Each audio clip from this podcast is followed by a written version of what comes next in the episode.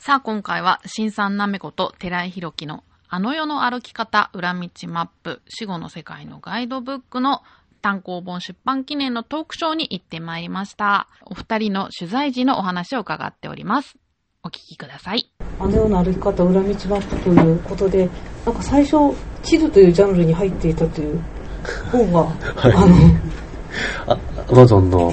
カテゴリーです。ね。はいはい。みたいですねなんか。タイトルがそうですね、はい裏道マップだったので、はい。はい、そうなってしまったんですが今は治ってるみたいなんですけれどもなんか中村さんっていう女性がなんか今回初めてあの臨死体験をされていろいろ活動している方が多いですけれども中村さんだけはあの特に活動していない普通の方だったんですよね。普通の主婦の方あそうですねですね。はいはい。なんかお風呂に入っていた時に、はいなんか急に意識が、ま、き切れて真っ白になったみたいなお話でしたね。そうですねはい。なんかあのーその前の段階としてその中村さんがその神社でお賽銭を入れたそうなんですけれどもその時にあのお金が弾かれて戻ってきたそうなんですよでちょっとそういう不吉な伏線とかもあってであの私の周り知り合いでもこうあの浮気ばっかりしてる男性がいてその人もあの神社でお参りしたらお賽銭が2回も弾かれてきたっていう 話で、はい。だからなやっぱり何か神仏が警告してるんでしょうかね。私もこの前三峯神社ではい。お賽銭がちょっとなぜかはぜ弾かれてきたんですけれどもそういうのはちょっと要注意ですね。ですね。でこちらの中村さんが半身浴で意識がなくなってでその時になんか孫がもうすぐ帰ってくるからその一糸まとわぬ姿を孫に見られるんじゃないかっていうそういう恥ずかしさもあったという話だったんですけれども、えなんか前取材した本でも松尾さんという方がバイクにぶつかってそれでちょっと仮死状態になったんですけれどもその松尾さんの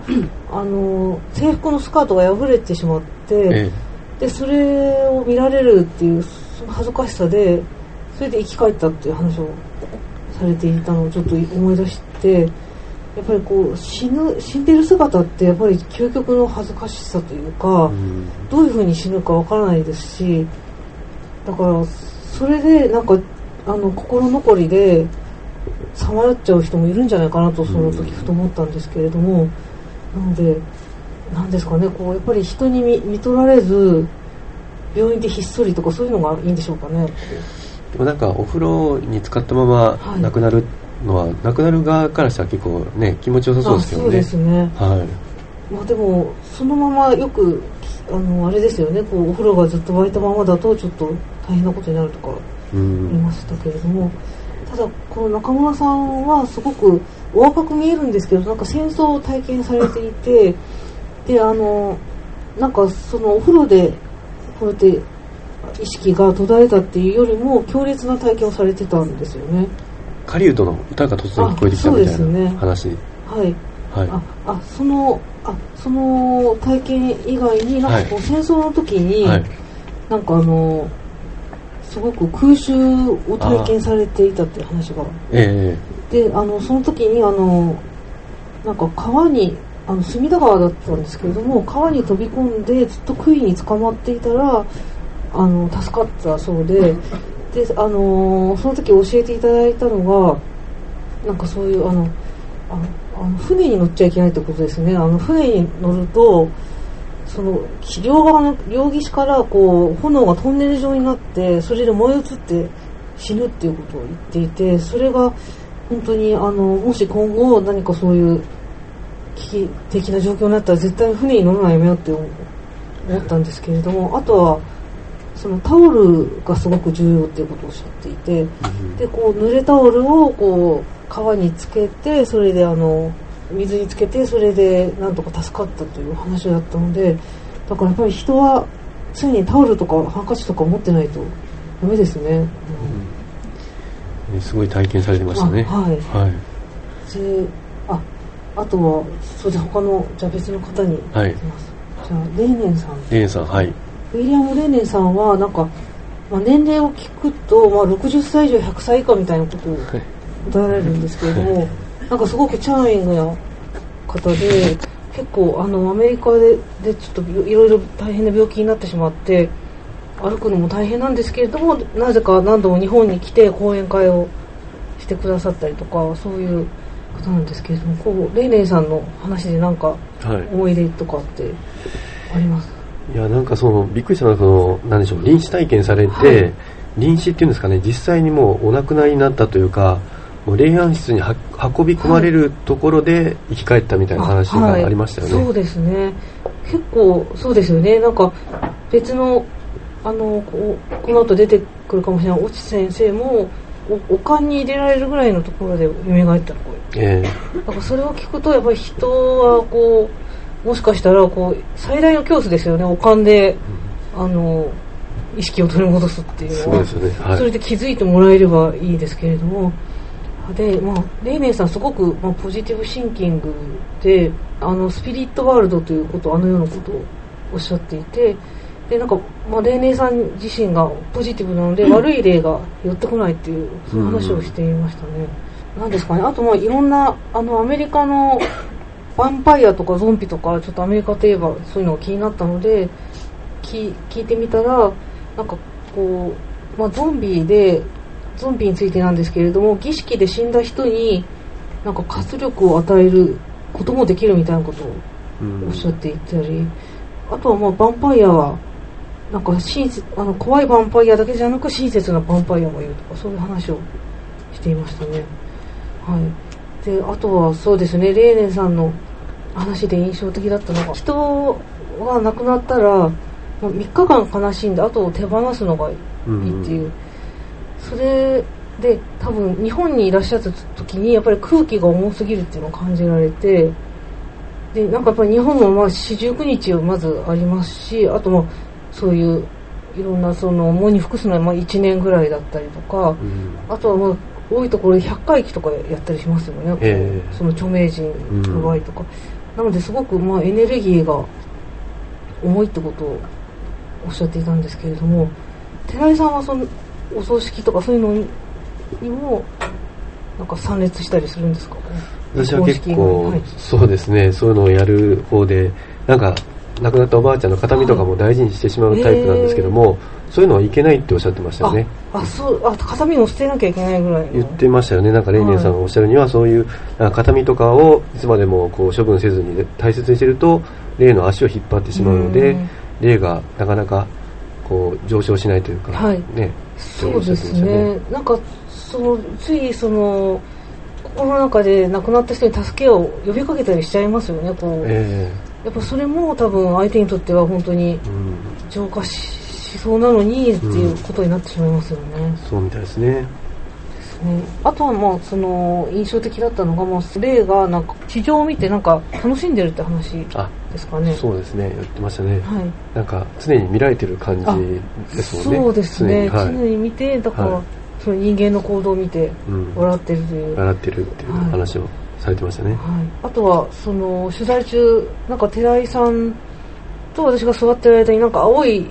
女性の霊がいるとか言ってましたよねこの間にいるとかおっしゃってましたそうね。ですねはい。だからもしもしかしたら今日もその青い霊がいるかもしれないんですけれども ちょっと見える方には見見えるのかもしれないんですけどじゃああじゃあ森田先生生まれ変わりの村についての映画を作っている先生ですよね森田先そうですね。なんでしたっけ？不思議研究所の所長を名乗ってらっしゃる。なんか宝くじでしたっけ？なんかが当たって、生、はいなんか5億円ぐらい手に入ったあ、そうだったんですか。宝くじだったんでしたっけ？なんか、なんで、なんか忘れちゃったんです。はい。はい。で、なんか、まあ、生まれ変わりの村は割と映画にもなって有名なんですけれども、あの、なんかあの、あの世に行った時に、その案内所みたいなところがあって、そこでスープの入った器を渡されるんですけども、まあそれを飲んだ人が、このことを忘れて、飲まなかった人は、覚えたままもう一回生まれ変われるっていう、そういうものなんですよね。そうみたいですね。はい。なんか国によっても違うみたいですよね。あそうですねなんか、中国だとやっぱり最後に出てくるのが中華料理のスープなのでそれでみんな多分習慣で飲んじゃうと思うんですけれどもなんかに日本の場合はこう岩清水みたいなそんな水だってことを言っていてそれを多分ななぜかその霊界では喉が乾いてるので出されると飲んじゃうっていう話ですよね。そうみたいですね。はい。お国柄出ますね。はい、でなんかまあアンケートで3分の4の人は飲まない。その森田先生が周りの人にアンケートしたらっていう結果が出たんですけれども、うん。ですね、まあ、寺井さんはどどっちですか？こああやっぱり飲んじゃいますね。あそうですよね。忘れたいことたくさんありあますそうですよね、はい。はい、やっはいぱり一回一回リセットするのがいいですよね。新佐先生はですか？あそうですね私も、まあ、忘れても、はい。まあだんだん今のことを忘れてるので、はい。このまま忘れようかなっていう 感じですね。はい。でなんか森田先生がなんか仮説をおっしゃっていてでなんかこうあの生まれ変わりの村がこうドームのように見えないドームのように覆われていてでその生まれ変わりの村ばっかりでそういう過去生をおあの同じ村で繰り返すっていう人が多いので、うん。そのそこからなんかドームから出られないんじゃないかっていう話もありましたね。ありましたね。はい。でも実際のところ生まれ変わりの村の住所とか一切非公開であそうです教ねえてくださらないんですよね。はい。どこにあるのか中国の。そうですね。だからその生まれ変わりの村の方と取材したらその人と絶対名刺交換しないでくださいって警告されたんですよね。そうなんですよね。はい、でも特に名刺とかは持ってない感じでしたけどね。そうでしたね。はい。あじゃあその寅さんのはい。写真でもよろしいでしょう中国の何か考古学の研究家をやってらっしゃったんでしたっけ？そうですね。元考古学者の方で、はい。でもこの方自体は前世の記憶がないっあておっしゃってましたよね。ね。それでなんか割とお給料も良くって好きなことを自由にできるっていういい仕事だったんですよね。そうですね。取材の時もなんかお弟子さんみたいな方はい。が結構たくさん来られて、あじゃあ寅さん自体もなんか不思議な力がある感じなんでしたっけ、みたいじゃなんかはい。60体ぐらい霊に入られたことがあるみたいなそうですね。おっしゃってて。霊体質。はい。なんかあのきき油断すると体にどんどん霊が入ってくるみたいなそういう話をしてましたね。入ってましたね。はい、でそうですね。でこのなんかそういう生まれ変わりの村の話とかもあされていたんですけれどもこの先生の話で印象的だったのはなんか親類の中にそのさっきゾンビの話が出ましたけどゾンビみたいになった人おばさんがいるって話。あありましたね、はい。親類のおじさんとおばさん夫婦喧嘩をしたんですよね。であのそれが田んぼに行く帰り道でであのその時になぜか釜か釜かなんか持ってたんでしたっけ？釜とか斧とか。それでなんか夫婦喧嘩をしたらそれでおじさんがおばさんをかその斧かなんかで殺しちゃったそうででそのおばさんがあの埋められてであのあその後なんか悪いことみたいなのが起こったんでしたっけ？家族に。あなんかそうですね、はい。何でしたっけ？あなんかその、あ埋められてで、はい。それでいろいろと不幸が続くからそのお墓を掘り返したら全然遺体が腐らず3年前のままあの埋まってたっていう。あでもうすぐそのゾンビにゾンビというかそのまま動き出すところだったっていう。そういう話をされていてそれが本当にこういう現代のこうみよく民話とかだったらわかるじゃないですか。ええ昔のうん。あの中世だったり古代だったり。それが本当にこの生きてる人の身近で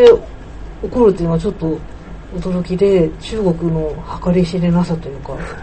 衝撃でしたね、はい。でもトラさんのお母さんも霊に憑依されて、あはい。2年間ぐらい男性になってたって話がありましたよね。あーあーそうかトラさんのお母さんが多分憑依体質だからこのおじさんとおばさんのことをなんか最初異変に気づいたとかおっしゃってましたね。だったかもしれないですうん不思議な話がうんあったんですけれども。あとすごく面白いなと思ったのが、はい。なんかこの世からあの世にお金を送ることもできるみたいな話がありましたよね、はいあそうですね。なんか森田先生が話していたんですけれどもあのなんか森田さんが編み出した方法なんでしたっけ、みたいですね。なんかあのよく台湾とかで紙のお金あのあの世用のお金があるじゃないですか。あれを燃やして送るっていう方法があの割と一般的にされているんですけれどもなんかそれの発展系でなんかあの相手にあのなんですかねあのあの世にいる、まあ、自分の友達だったり家族だったりとかに送りたいものがあったらこう写真をあの一緒に燃やすといいっていう話ですよね。そうですね、はい。それで結構そのえ森田さんははい。亡くなられた芸能人の方とか、はい小林真央さんとか好きな方にどんどんなんか家とか服とかあそうですよね。どんどん送ってるとかっておっしゃってましたよね、なんかキャンディーズの田中さんにもなんかいろいろと送って、送られたわはい、だから向こうでどんどん、なんですかね、届いて喜んでるんですかね。い。るかもしれないですね。はい、でもそんな、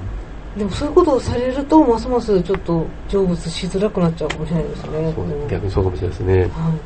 であのにいるのかこの世にいるのかの見分け方も教えていただいて、はい何でしたっけあの空が曇ってるかどうかを見ればあーあ太陽がはい。ああるかどうかでした太陽があるかどうかでしたっけ、はいあそっかそっか。なんかあれですよね。なんかその、えー今実際これ生きてるのか死んでるのかっていうのを調べる方法としては太陽が出てるかどうかを見てくださいああったかもしれないですよね。ね。はい、あでもそうですね。だからあのー亡くなった人になんかもうただおさなお供えするだけじゃ届いてないっていうことなんですかね、そうそういうことかもしれないですね。うん。うん。